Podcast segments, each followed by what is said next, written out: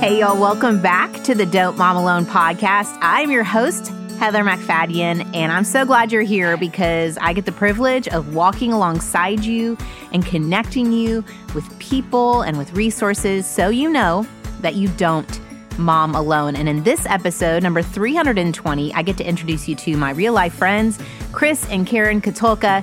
They are going to introduce us to some family friendly, simple ways to host a Passover Seder dinner. It's the bitter herbs. I always like to get the most bitter because you just want that taste in there. And, uh, you know, what you do is you eat the bitter herbs with matzah uh, as a reminder of the bitterness of bondage that was felt for the Israelites. And, you know, for us as Christians, you know, there was a point where you didn't know Christ. There was a point where you were separated. There was a point where you didn't, you, you weren't forgiven. You, you know, you didn't have the grace, you feel the grace of God maybe the same way that you feel it now. That today you are accepted because of who Christ is in Christ. And so the idea of remembering the past is actually important a lot of times to believers. We remember what it was like before Christ. So that bitterness is a nice, fresh reminder of what was life like before Chris and Karen both work at the Friends of Israel Gospel Ministry, and our paths crossed back when they lived in Dallas and attended our church.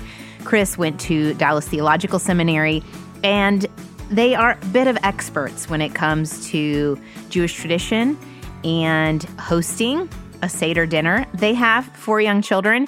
And so, Karen, it gets real about what does this look like? How, what do you emphasize? How do you make this just really serve your family well instead of being another thing added to your to do list? I really hope it's a blessing to y'all as we possibly again celebrate this Easter holiday um, under different circumstances than we're used to. And so possibly your lives have shifted a little bit, and this may be the perfect year to host a Passover Seder dinner. I want to get right to it. Here we go. Chris and Karen, welcome to the Don't Mom Alone podcast. Thank you. Good to be here.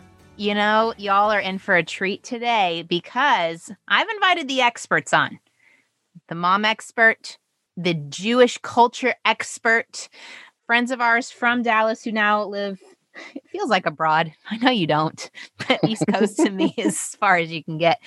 And they're here to tell us and guide us through a Seder Passover feast? Do we call it? Is this a feast?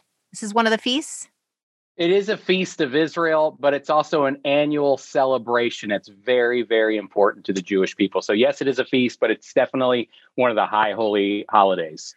So, I had our mutual friend Amber Lee on the show, and she talked about her love of biblical feasts from just from a mom who just fell in love with it and she's hosting. So if y'all want to check out that episode, but today we're going to focus in on Passover because it's right around the corner. And we want to give you all a way to do this with your families, particularly if where you're living, things are still shut down. There won't be a traditional Easter service. Um, and you want to make memories with your kids. I was telling Chris and Karen, my family hosted, like growing up, hosted a Seder dinner, and I still can picture it in my head. That's how powerful this could be for your kids in a season where a lot has been removed to put something positive in, something that just grows their faith. And this storyline that we've been invited into, the Jewish tradition that has been held and preserved for thousands of years. Mm-hmm. So, thanks for being here. Talk to us, Chris, about why Passover and Seder matters for the Jewish people. It's so important to the Jewish people. I was just actually uh, thinking about like a term that could describe it. And it really is their spiritual Independence Day. You mm. know, it's their marking of when God called them as a people out of a land that wasn't their own. They were building a kingdom that wasn't their own. They were enslaved and they were in bondage. And God promised that a promise that goes way back to Abraham. God promised that he would bring them out and deliver them, and he did it. And he did it in a miraculous way. And so, for Jewish people, even in the middle of the Passover, it's amazing because God says, You're going to do this every year. It's an annual celebration because I don't want you to forget how amazing this is for you. I delivered you. No other God has ever done this for his people before. And so, for that reason, for thousands and thousands of years, Jewish people have been celebrating Passover in remembrance of God delivering them and then setting them aside, giving them a purpose to serve him. So that's the really the heart behind Passover. And the original Passover is from their time in Egypt uh, after all of the plagues. This is the final plague. They didn't know. I mean, they may have guessed God promised he'd deliver us, but when they were painting that lamb's blood over the doorway, didn't know that this would be an annual celebration. That's right. Yeah, God in, it instituted it the night that they were going to take that lamb and slaughter it and they were all going to go hide out in their homes and they were going to put a marker on the door to mark that God's people were in there. And that mark was the blood of the Lamb. And what's so important for us as believers that I'm sure if anybody's ever read through the New Testament is that the moment you see Jesus appearing in the Gospel of John, you see Jesus coming, and right away, John the Baptist goes, Behold the Lamb of God who comes to take away the sins of the world. And so, even right away, for a Jewish person reading the New Testament, they're going, Oh, that's the Passover Lamb. Uh, there's so many Passover elements in the New Testament uh, that even Jesus died on Passover. Like there are so many elements to Passover in our faith that I think it just begs us to celebrate. So cool. So so for the Jewish tradition, it's it's annually, but it's part of this overall, like I, I shared this this feast calendar, and there's multiple feasts that are happening mm-hmm. over a, a weekend. And you and I were talking about the Jewish Passover is technically the weekend before this episode airs. But as believers, we kind of coincide with Easter. So talk to us about that Jewish calendar compared to the Christian religious calendar. Yeah, the, well, it's just the dif- the difference is the Gregorian calendar and the lunar Hebrew calendar. So the lunar Hebrew calendar and the Gregorian calendar can often bob and weave around one another. So sometimes Passover and Easter line up perfectly. I think that happened maybe a year ago or two years ago, and sometimes they can be almost what feels like a month apart. Um, and that's just because of the way the lunar calendar works, which was the Hebrew calendar. So that's just the nature of it. So yeah, March 27th is when the the Jewish Passover begins, and that goes for actually a whole uh, seven days. It includes another feast called the Feast of Unleavened Bread. So, yeah, it's imp- very important to the Jewish people. So, because those two calendars are different, but in reality, the Easter we celebrate as believers, Jesus' death and resurrection, that Last Supper was Passover. That was, yes. You know, it's hard to imagine this, but there was no Gregorian calendar, the calendar that we use back in Jesus's day. So he, for him, it's just a Passover Seder. for, you know, that's yeah. why, like you were saying, you know, you go back to this concept of what the Passover was in the past and how it what it means to us today. You know, you know, we're looking back on an event for Jesus. It was only Passover. For him, it was just this one. It was he was he was embedded in the Hebrew calendar at that time. So yeah. Yeah. Okay. So talk us through why this matters for us as believers. You said it matters, but talk us through a little bit more about that. Or do you have more about w- the Jewish people? No, you know, I'll just add this uh, so that we can get to some of the great elements of the Passover Seder. To me, there's a section in First Corinthians when it's talking about the Lord's Supper where Paul highlights the fact that Jesus becomes our Passover lamb. And so there is just a unique connection for Christians to the fact that when we take the Lord's Supper, when we celebrate communion, however you do that in your church, whether it's uh, once a month or once a week for some, you know, you're actually taking part in a section, a very small section of a Passover Seder, the cup and the bread.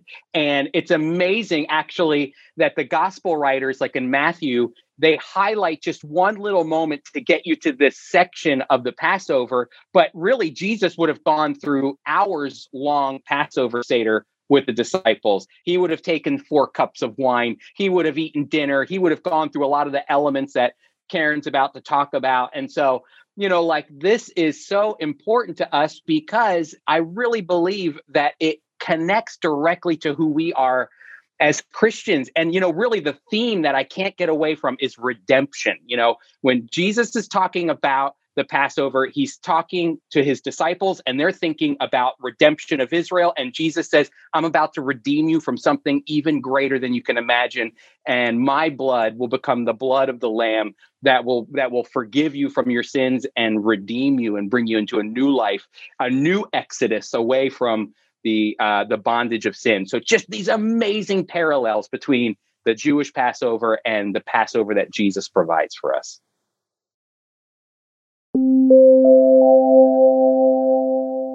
I'm thankful I get to bring you this content because of sponsors like Hello Bello. Let me tell you, I get that parenting is hard. I am not sad to be out of the diaper phase. It, although they are babies are so sweet and cuddly, it's hard and it's expensive. And so I want to give you a great option it's a company co founded by Kristen Bell and Dax Shepard and built on this simple idea that all babies deserve the best. So they are offering premium baby products at affordable prices. You can get these diaper bundles delivered right to your door that come with seven packs of diapers, four packs of plant based wipes, and even a full size product with your first order. You just go over to hellobello.com forward slash DMA and you're going to build your bundle, which includes picking the most adorable diaper patterns. I was able to get some samples and have my friends Haley and Meredith try them out, and they said they worked great. The trick will just be getting buy in with your kids. And I swear, if they help you pick out the pattern, if they're at that age, then it's going to go so much better because these are super cute. I mean, who wouldn't want dinosaurs on their diaper? If you want to go check it out, the shipping is free. You can cancel anytime. There are no gotchas. So go to hellobello.com forward slash DMA. In addition, you're going to get 25% off of your diaper, bundle order. That's a huge bang for your buck and a lot of potential blowouts saved. That's hellobello.com forward slash DMA. Start bundling with 25% off your order and get 15% off any add ons like vitamins or wipes. Don't forget, it's hellobello.com forward slash DMA.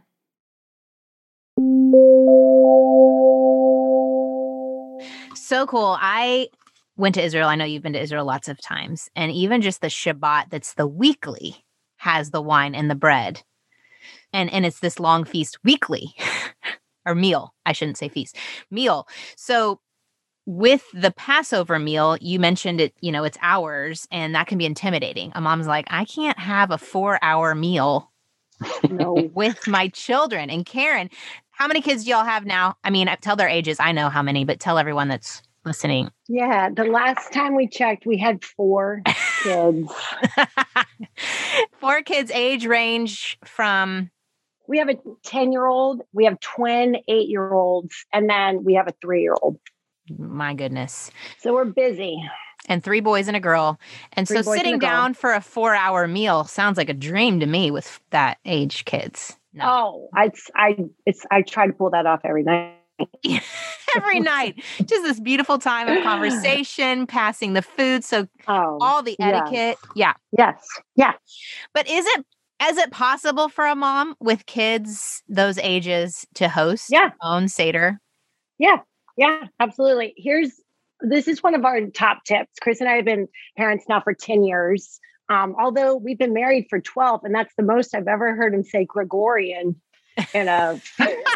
in a I mean, it's rare that your husband surprises you, but I was, mean, you still got it, Chris. I'm working on it. it. I'm still working still on it. it. I'd marry him all over again. that Gregorian calendar, but um, no. So Chris and I, we are not your average parents. We believe very, very, we are, we are your actually your average parents. We believe very wholeheartedly in lowering your expectations.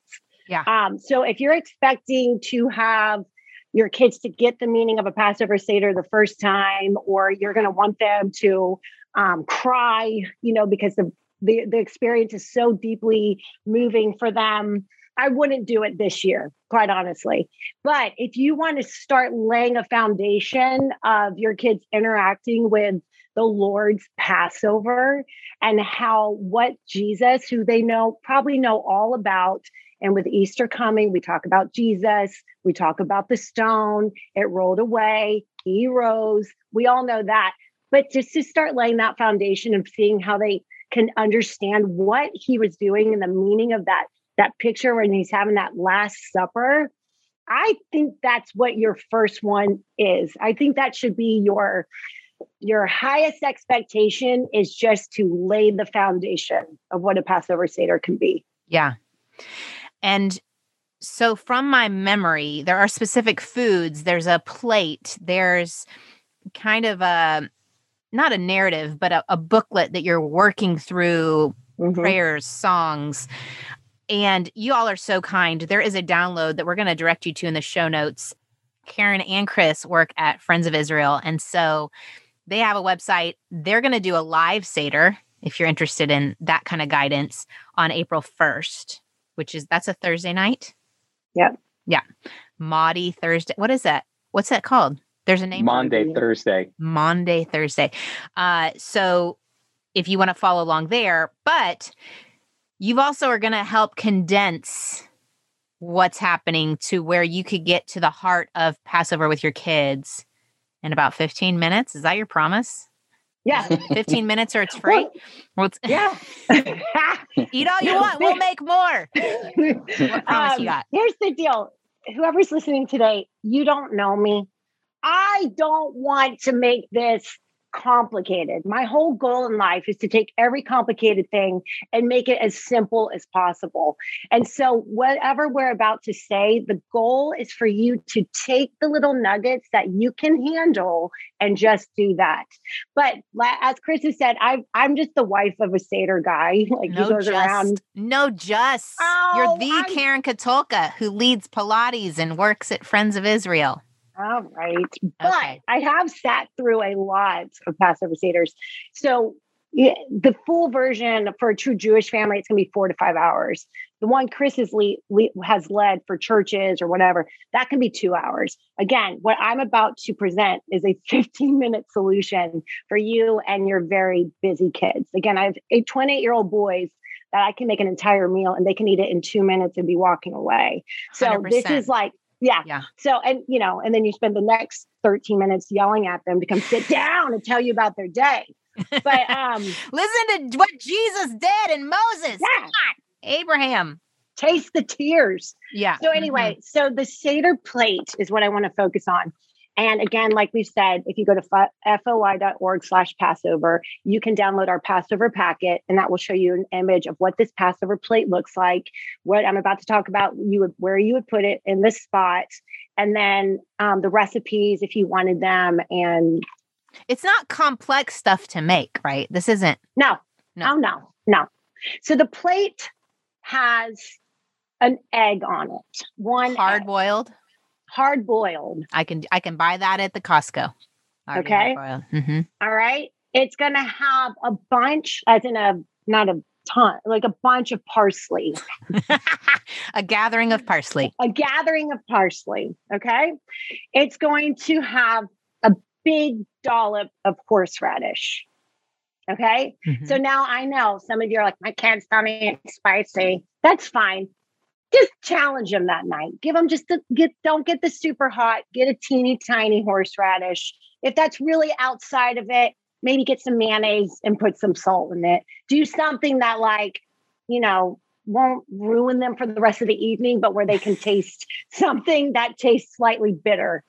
That's horseradish. And then this, that you do need to know the re- the recipe of this. It's super super simple, but it's Chris. Is it haroset? How do you pronounce mm-hmm. it? Yep, haroset. Okay. It's just a mixture of chopped apples, chopped nuts, and cinnamon. Again, nut allergies. Don't worry about it. Whatever, make it however you need to make it. Apples and um, cinnamon, no nuts. Apples and cinnamon. And then um, each kid gets four teeny tiny plastic cups or paper cups full of. Now I'm a mom, I would just put a splash of grape juice in each one. One, because they're all going to spill anyway. Um, and two, because this is just for them to taste. Okay. And and the sugar, we're, we're trying to always monitor the sugar levels. yes. Yes. yes. Juice um, has a um, lot of sugar. Yeah. Juice has mm-hmm. a lot of sugar. And so fill that. And then Chris will explain this a little bit more, the meaning of it in a moment. But um, matzah, matzah is that unleavened bread. You can get it. It's out wherever your grocery store is. It is all I over. I saw it at. Kroger. They had it out. It's at Kroger. hmm And then this is the tough one, but Chris and I talked about it. It's a roasted shank bone, which is never fun to say, but it is what it is. It's a bone and it's in remembrance of the Passover lamb. And so this could just it's it's a bone. So you can go out and ask your butcher to give you a shank bone if you want, or you can what you put a chicken bone on there. You can do whatever you want. Buy yourself like a five dollar chicken from Yeah. the Kroger, you know, Yeah. that they have already cooked, and pull out a leg bone or something. Or just buy, put a, yeah. pull out a bone. It just needs to be on the plate because it is very, it's very important. It's very symbolic. It's just not the easiest thing always to to get. And then you need like four napkins. Okay, and you just have to hear me out real quick here. You're gonna lay one napkin down, mom. Are we talking cloth? I'm sorry, I'm getting real particular. Cloth or Sure. it doesn't matter. Cloth napkins. Again, the, the any that kind of stuff, you just do what you got, you know. Okay. But yeah, sure, a linen cloth would be great. Lay one napkin down, put a sheet of matzah. And when she says a sheet of matzah, it looks like a giant cracker, y'all. Yes, This unleavened bread, if you've heard that term when you're reading your Bible, it's just a big cracker. That's what it looks like. it's big cracker. Yep. Mhm. So lay down the napkin, lay down a matzah cracker, and then another napkin, another pizza matzah, and then another napkin. And Chris is going to explain that in a minute, but that's just what you have to do in its simplest terms to prepare yourself for that element. And then the other, the last thing you need is one separate bowl that has salt water in it. A bowl that's open Mm-hmm. For Mhm. dipping it, like dipping in. Yep. So, and again, in this time of COVID, if you have friends or whatever, all of these things, you can just have your own little tiny bowl with salt water in it. Chris will explain in a minute why why you even need that or how that fits into it. But that's it. I know it maybe sounded like a lot, but it's a very simple setup. Um, it's not pretty. It's not going to feed your family. It's not dinner. it's not. This is just your interactive plates where the story of the Passover Seder begins. I'm picturing too, if you're listening to this and it's way after Easter, Yeah, Passover, Anytime. this is something you could just have this be like a Friday night activity. Like let's, let's do this instead of movie night, or let's do this instead of whatever Sunday night, whatever. Just get this stuff together and make a memory. Amen. Agreed. Okay. All right. So, Chris, talk us through why are we having all these things on a plate? I know that's this is the fun part about having all this fun. This is why I think it's great for kids because it's the most awkward combination. I was talking with Karen about this before we got started and I was saying the thing I love about the Passover is how tactile it is for your, you know, like kids that are running around and want to touch things and whatnot. The beauty of the Passover is that, you know, especially if you're just a family, all the hands can be in there and it's just the most incredible like participation and i think it can be done in 15 minutes and for the mom out there that wants to do this uh, number one i think you have to know you cannot do it wrong don't feel like you have to nail this thing you can't do it wrong you know Hundred percent. Yeah. And and I want to say, like in Jewish tradition, from what I experienced in the Shabbat, it's such a family friendly. It's kids running all around. It's not sitting down and everybody's like well behaved. It is about embracing the just the wonder and the curiosity and this the childishness. It's to pass it on so those kids do it with their kids. That's exactly right. In Yeah. fact, uh, just before we even get to, you know, we have this thing that Karen was talking about called the Haggadah. In Hebrew, it literally is what is designed to walk the parents through the Passover Seder with their families.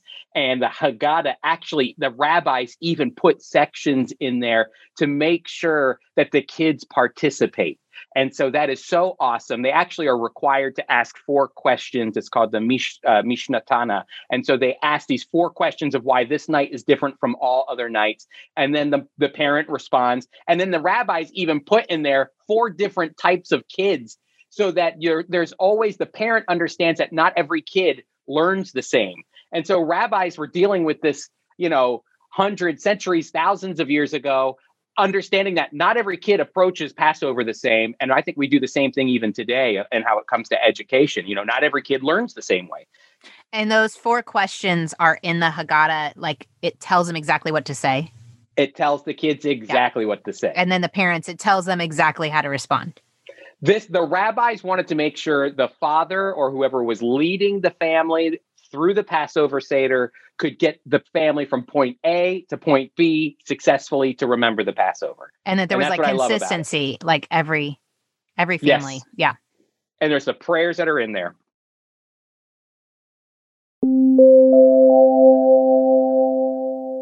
Another sponsor making this show possible is Soul Cycle.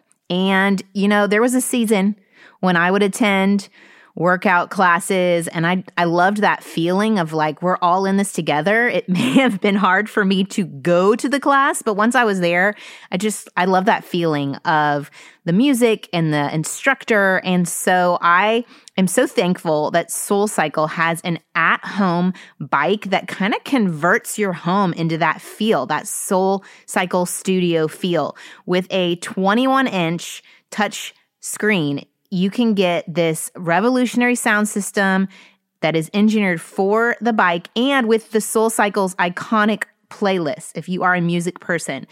You get also unlimited access to live and on demand Soul Cycle classes. So you can clip in with your favorite instructors and just be transported right to the front row of that studio, but on your schedule. This monthly membership also gives you access to the Equinox Plus app where you can stream classes from Rumble, TB12, Pure Yoga, Solid Core. You can get your Soul Cycle bike, your at home bike, in just one to three weeks. That is so fast. And they have financing options available to make attaining these goals achievable. So get your Soul Cycle at home bike today by visiting mysoulcyclebike.com slash DMA for Don't Mom Alone. Use the promo code DMA. You're going to get a complimentary pair of at-home select cycling shoes with your purchase. That's mysoulcyclebike.com slash DMA. Promo code DMA. You'll get your complimentary pair of cycling shoes with the purchase of your Soul Cycle at-home bike. mysoulcyclebike.com slash DMA. Promo code DMA.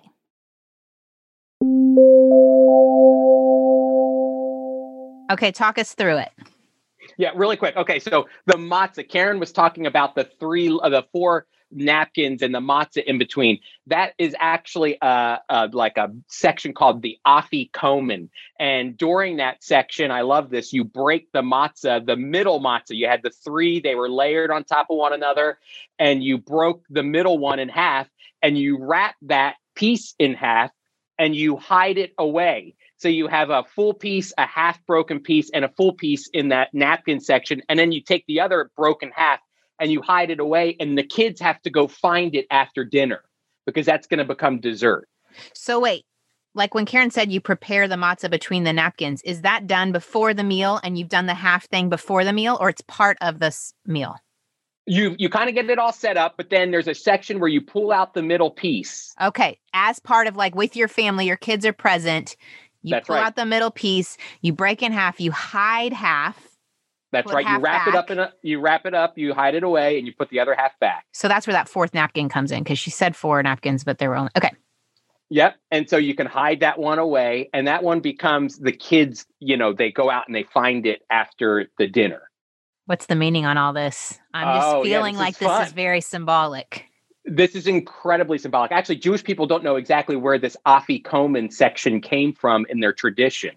And so it's weird. It's the only Greek word in the in the Passover Seder. And so it actually means he came, which is just crazy. And so if you look at the imagery of it, you have three full pieces of matzah, and the middle piece is broken and then it's wrapped up hidden away and then it's actually the parent has to pay the kid to get that when they find the matzah it has to be redeemed brought back and then they break that piece of matzah up and they share it among themselves and eat to remember the lamb it's amazing it's a part of jewish tradition it's called the afikomen it means he came. That's what the Greek word is. And you have this imagery in the Passover Seder of the Trinity of of who God is. Three pieces. The middle piece, the son was broken, bought, brought back, and we all eat and remember him as part of like the communion service. So there's that beauty there, the symbolism there. That's the afikomen. Unbelievable. It's amazing, isn't it? No, I, I was telling I like remembering back to that Seder meal, I really remember going and finding the piece because when have you ever I'm even thinking my kids, like, have we ever sat down and we're like, hey guys, we hid some of our food in the house somewhere. Go find it. and it's going to remind you of this thing we do at church every week where we all eat a little bit of a cracker. Like, it was like my world kind of made more sense. I don't know if that, I feel like I had all the, um, back when we were growing up in Sunday school, you'd have the felt board stories of Jesus. Yeah. And it was, yeah. it became a little more 3D to me. Like oh, Jesus was a person and oh, he did this and oh, his people have been doing this for forever and it has this meaning that I believe Jesus died for my sins and that he came, like you're saying, for me. Yeah, anyway, me. yeah, I love that. Okay, that's amazing. The bitter herbs is one of my favorite ones. You know, Karen was saying go easy. I always like that's hey, the horseradish. The oh, that's the horseradish, not the parsley, because mm-hmm. I don't like parsley. Okay, so horseradish. that's right, horseradish. It's the bitter mm-hmm. herbs. It's the bitter herbs. I always like to get the most bitter because you just want that taste in there. And uh, you know what you do is you eat the bitter herbs with matzah uh, as a reminder of the bitterness of bondage that was felt for the Israelites. And you know, for us as Christians, you know, there was a point where you didn't know Christ. There was a point where you were separated. There was a point where you didn't you you weren't forgiven. You you know, you didn't have the grace, feel the grace of God maybe the same way that you feel it now. That today you are accepted because of who Christ is in Christ. And so the idea of remembering the past is actually important a lot of times to believers. We remember what it was like before Christ. So that bitterness is a nice, fresh reminder of what was life like before. And there's even that nice connection too that in the Hebrew, the word is called the moror. And if you've ever studied the book of Ruth, uh, Ruth is uh, the daughter of Naomi, and when Naomi loses everything, her kid, her husband, her her boys, she says, "Don't call me Naomi anymore. Call me Moror. Call me bitter." And in the end, the story is Naomi finds sweetness again, and so the bitterness of bondage is connected to the Christian walk as well in many ways. When I'm thinking of the Israelites, even when they were in exile after Egypt, you know, the time of Jeremiah, and they're in Babylon them continuing this tradition while you're in Babylon of the Passover meal, where they're in misery again, and the hope of looking back to the generations before them that were in bitterness and were delivered, that there's hope for them that God will do the same. So if we're in this bitter time of COVID or whatever you're experiencing, there's hope when you're partaking that remembrance of others who've walked through bitter times and been delivered. Yes. And that's actually, I think, a great way to segue into the the part that you remember, the karpas, the parsley, because the parsley is a symbol of the hyssop that was used to put the blood on the doorposts and lintel. So you actually have like a, vi- a visible symbol of what that was. Uh, but then it's dipped in salt water and then you eat it.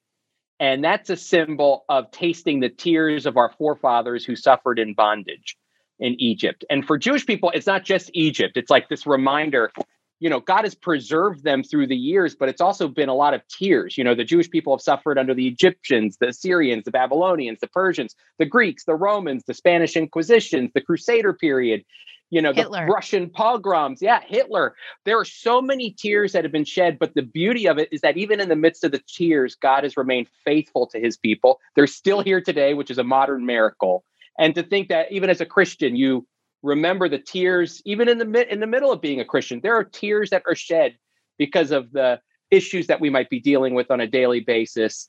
Some of the shame that we might be dealing with or sin that we might be dealing with that there's actual tears there but we remember the hyssop that was used was the same hyssop that was used to lift that vinegar up to Jesus on the cross. So there's like that imagery there as well that Jesus takes that shame, Jesus takes that sin, he takes it all. He wants us to put it before his feet. So just this really great connection for kids to see that as they're tasting the the tears that were shed.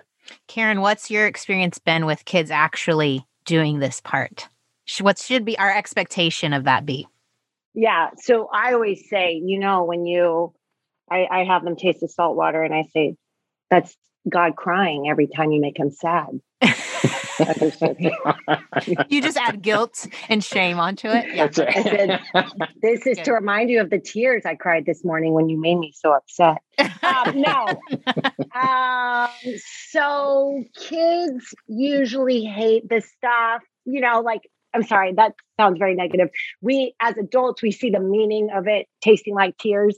But the fun of it is that the kids taste it and they go, ew, uh, you know, and that's the point. Like the point is that they have like a, a reaction that they, it's more, it's an experience. They can taste it and they can see each other's reactions to it. And and there is nothing else like it. You know, occasionally you have that one kid that's like, I love salt water, you know, or whatever. You know, oh, okay. I mean, I'm talking about my unexpected one. Yes, Yeah, yes. There's always the one that kid. wants to be opposite. Yeah. Mhm. Right. I'm like, hey, you know, those are tears, baby. But um, I again, I don't know if we've mentioned this yet. Age will play a role in how they interpret what's going on. I, I know we all know that, but like your older kids are going to go, okay, I, I think I can kind of get that. Where your younger kids, it's all it's just the taste. Like I said in the beginning, it's just kind of laying that foundation, and maybe in a couple years they'll really they'll get it. But no, it's it's always fun. It's just fun to see the reaction to tasting all that weird stuff. It's different. It's it's Yeah. different to them and um unique and and it's a shared experience, which is, you know, Exactly. being a family. And I've always Yeah. heard it just drip, drip, drip. You're just like a little bit here, a little bit here. You don't know what's gonna stick. It's Exactly. goal to like decide what's Exactly. gonna stick. And maybe as parents, before you even get started, you as a couple or whoever is joining, the adults could like pray over the time and just be like open hearts, soften hearts. Like let's see what Mhm. does stick. It's not up to Mhm. us. The Holy Spirit can move and yeah, just releasing that. But I did want to set expectations because we have eaters that are more particular than others. Exactly. That might be a hard part of the meal. Um, Mhm. One part that's not going to be hard. Are we? Are we onto the apples? What's it called? We are onto the apples, yes. That part I Yeah. loved too much. I like Yes. when we did it at church. I was Yes. just kept eating Yes. them. I just was like, "Does anyone else want these?" Okay, I'm just gonna keep going after this. They're good. So, talk to us about the meaning behind that. And what's the word again for them? it's haroset, but it's just like an apple mixture that is sweet. You know, the it's funny. The original three elements of the Passover, when you read through Exodus 12, are a lamb, matzah, and bitter herbs. But then what happened is rabbis would add things over the years, which I just love. Because by the time you get to Jesus, Jesus is drinking wine. You know, Moses wasn't sipping wine before the Passover. You know, he's got to get out of there as fast as possible. But now you have Jesus sipping wine or drinking wine and and so where did that come from? Well, these things get developed along the way. So there was a rabbi named Hillel who added this element into the Passover and he was tired of just eating bitterness. So he said, We're free people. Free people don't just cry all the time. We celebrate. So let's put something worth celebrating on here for. So they would add this apple mixture. It's called haroset. You mix it actually with the bitter herbs so that you can taste both bitter the bitterness of bondage and the sweetness of freedom and liberation at the same time. What bitter herb is mixed in? The her, uh, the the horseradish. The horseradish What? is the oh, I know. I know. This is the fun. I thought part it was of- just cinnamon and apples. Okay.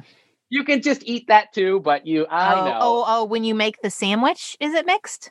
Mhm, That's right. You you Oh, kind of okay. clump it together in between, and the and the book that we have walks you through all of this. It gives you all the I- instructions. I do want to say though, on this occasion, this is the kids would grab a small piece of matzah, and then they would put a little bit of horseradish on it, and then they would put a little bit of this apple mixture on it. Then they would put another piece of matzah on top and take a bite of that. So they're tasting the bitterness and the sweetness. So there's together. not horseradish in the apple mixture. It's just No. at that moment you're eating both. Got it. into what's called this little Hillel sandwich. Yes. What's mm-hmm. the Hebrew word for the apple? What does that mean? Horoset is just a dessert. It, it means apples in some way. It's really nothing like radical. There's no like deep meaning. I'm not gonna get it tattooed on my arm. Okay. No, don't do it. Okay. That's why I, I love the Hebrew names of the books of the Bible, especially the Torah, the first five books. They're just the very first words of the Of book. the you know, book. Yeah. Genesis is just Bereshit, which is in the beginning, you know, or it, he created. It's nothing radical, nothing yeah, crazy. nothing crazy. Okay, so apples. So this rabbi added it. Is there any like meaning for us as Christians that comes from that part of the meal? Yeah, I definitely think that again that imagery of liberation and freedom that comes from being uh, released from bondage. Like there is a sweetness that we have as believers that should really pepper everything that in the way that we talk and the way that we act, the way that we mom, the way that we dad, all of it should be, you know, uh, kind of sweetened by the fact that the very grace of God has been, been poured out for us. And so you see that and you taste it. That's really the beauty of all this is that you're tasting these theological concepts, these like deep biblical concepts. You're tasting them. You know, bitterness is a real biblical concept. Sin is a real biblical concept. Freedom and forgiveness and grace is a real biblical concept, and you're tasting them. That's why I think the kids can remember. You probably remember it so well. So you you you don't forget what you like and hate when it comes to food. And the gospel is good news, not exactly work harder, keep more rules. The law was uh they, they were free from having to be right with God through the law. This was all handled. They were made right with God through Jesus. And that concept for them, I don't think we will ever grasp. No. Because we Yes. have never been under the law in the way that the Jews were for centuries. So that freedom is sweet for us. Okay, is there anything else we need to know about the meal or there's like an empty seat? Do we do that or not with kids? I felt like that Yeah. was kind of interesting to me as a kid. Tell me about that. So there, uh, you, you'll prepare a seat at the table that just sits alone, and it's actually called uh, the seat for Elijah or Elijah's, you know, section of the table, the prophet Elijah. And that's what's so awesome about the Passover Seder is it looks back to what God did in the past. It demands you to understand who God is in your life today, you know, to remind yourself of God's goodness and his mercy and his compassion uh, today. And it also gives you this vision that God's not done yet. He's not done with you. He's not done with the world. He's not done with dealing with the issue of sin. He's coming back again. And the, so, even for the Jewish people, the Passover has this prophetic vision of what God would do with the coming of the Messiah. And so, the cup of Elijah is there because the Jewish people, especially very religious Jewish people, understand that the prophet Malachi talked about the fact that Elijah would come before the great and terrible day of the Lord, which is the coming of the Messiah, all these great moments of, you know, biblical history. And so you you have like this moment where you stop to remember what God is going to do in the future as well. And so for us, you know, the Messiah has come. His name's Jesus, but Jesus didn't say goodbye, see you later, have a great life. You know, he is with the Father. He's sitting at the right hand of the Father, but he also said, I'm coming back again. So the cup of Elijah is just a fresh reminder for us that this whole story of redemption from the beginning to the end uh, involves Jesus and it involves not only his first coming as the Passover lamb, but his coming again, you know, as the lion of Judah. And so there's this great biblical connection there as well. Chris, can you explain like how they go to the door and why they look outside for Elijah? Yeah, this is great for the kids. So the kids actually have to go to the door that, you know, you say, all right, will somebody please go open a door to see if Elijah is here? And you open the door and you see, and if they say no, it's like, okay, come back. But there's some like this great Jewish folklore that, you know, kids go to open the door and there's this big bearded man standing there just, you It's know, Chris. scaring the daylights out of it. so anyway, that's that's a part of the Passover tradition too, where the kids getting up and they go open the door to say, "No, Elijah's not here yet. We're still waiting for that day." Yeah, and I love that you pointed out like they're waiting for the Messiah to come the first time. We're waiting for the Messiah to come back. And I and I do love that they're part of that. That's another like tactile get out of your seat, move around moment Uh-huh, for kids. uh-huh. Um you had mentioned Karen the four glasses of grape juice. Yeah. Tell us where does that play in? Yeah, so that is where I want to strongly um, encourage all of it, every mom who wants to do this to go to this foi.org slash Passover and download the Haggadah. I know that sounds like a lot of steps and We'll put links in the show notes. We'll put links in the show yeah, notes. Okay. All right. But like, so if you get in there, you'll see that throughout this book are these four prayers that they like kind of pace out throughout the entire Seder. Now, of course, we're just doing the plate. And so if you want to do the four cups and the prayers, just as a mom, again, we're just doing this plate situation, just pace yourself, your kids out, read the prayer from the Haggadah, drink whatever's in that drink. But if you just go, I don't want to do the whole four cups, I want to do one, Chris, would it not be that it would be the one that Jesus took with them Yes. at the at the last supper so chris can you just explain which one that is and what prayer that would be and what the sim- symbolism of that one prayer would be Yeah, again, there's a lot of great, deep, rich biblical teaching that's wrapped up in these cups. And there are four different cups that you take throughout the Passover. But the third cup is the most important. It's called the cup of redemption. It's actually the cup that the gospel writers focus on that Jesus takes. And it's what he's trying to say, My blood is going to redeem you. And so this fourth cup is called the cup of redemption. You say a very, very third? base.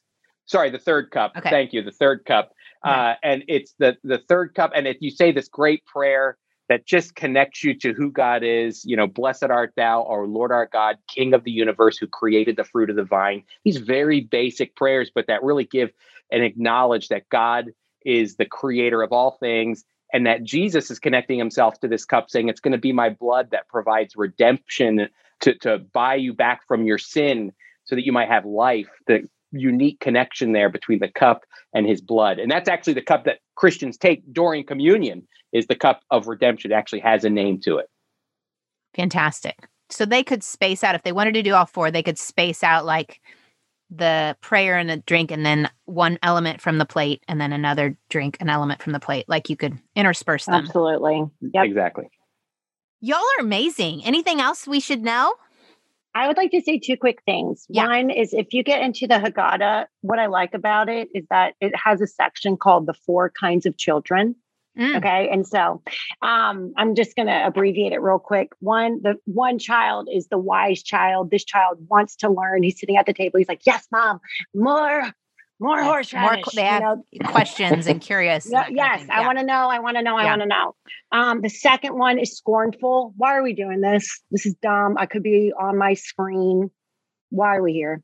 The third child is the simple one. He's naive, innocent, and shy. He's there, but he's like, "What? Why are we doing this?" The fourth one um, doesn't even realize that something unusual is happening. I love this. and I have four kids, and I so I know exactly what this thing is talking about. So, and I want to go even a step further. I know kids have ADHD. I know autism's at play. We have so many different types of children. Get them around the table, lower your expectations, and just see what happens. Yeah. It's okay. Whatever happens, just get that parsley. I mean, this is four types of children. I'm sure there's a hundred types of moms, but let's just focus on two. The one that's going to go all in on this deal. She's that Amber Lee, our friend that talks about it. She's going to set that gorgeous table. She's going to nail it. And then there's me. And I'm like, dear God, let them get one piece of parsley into that salt water. And if we do that, we will have succeeded. So I, you know, wherever you are, just do whatever works for you.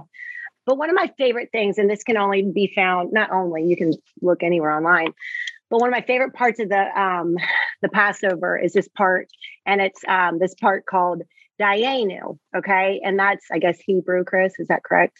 Mhm. Hebrew. What does Hebrew it stand for? It would have been enough. Okay, it would have been enough. And so you go through this part where, like, the mom or dad would read, um, How many wonderful deeds did God perform for us? Had He brought us out of Egypt and not split the sea for us? And then the whole group goes, Dayenu, it would have been enough. Had He split the sea for us and not brought us through dry ground? Dayenu, you know, go on and on. Had He fed us with manna and not given us the Sabbath? Dayenu.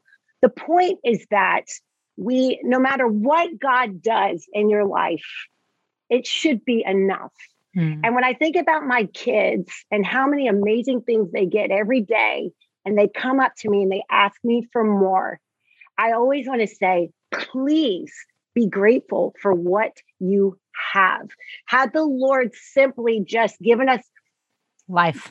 breath, life, uh, shoes, it would have been enough. So to me, there's this kind of deep battle, spiritual battle in our children today, where there's so many things that they want all the time. And I just want to say, guys, don't forget that the Lord delivered these people from bondage. And that's actually the only thing that really matters for you.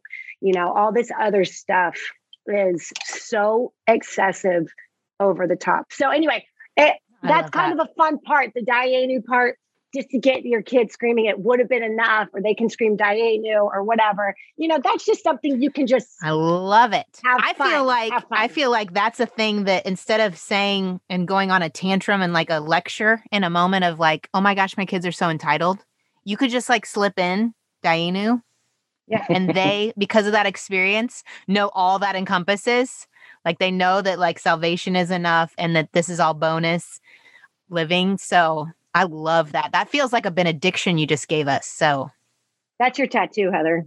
that's my tattoo. I can't get a tattoo. I told my dad I wouldn't. And so I think I got a ring with Hebrew on it. That's what I got when I went to Israel.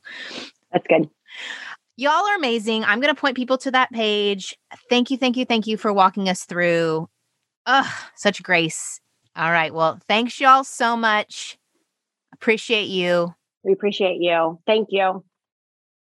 Thanks, y'all, for enjoying that conversation with us. I hope it was inspiring. We have put all the links in the show notes for you, and it is like an overview. I know if you, especially if you grew up in a home, a Jewish home, or you are Jewish, you might be like, oh my gosh, they forgot about this and this, and they didn't talk about this.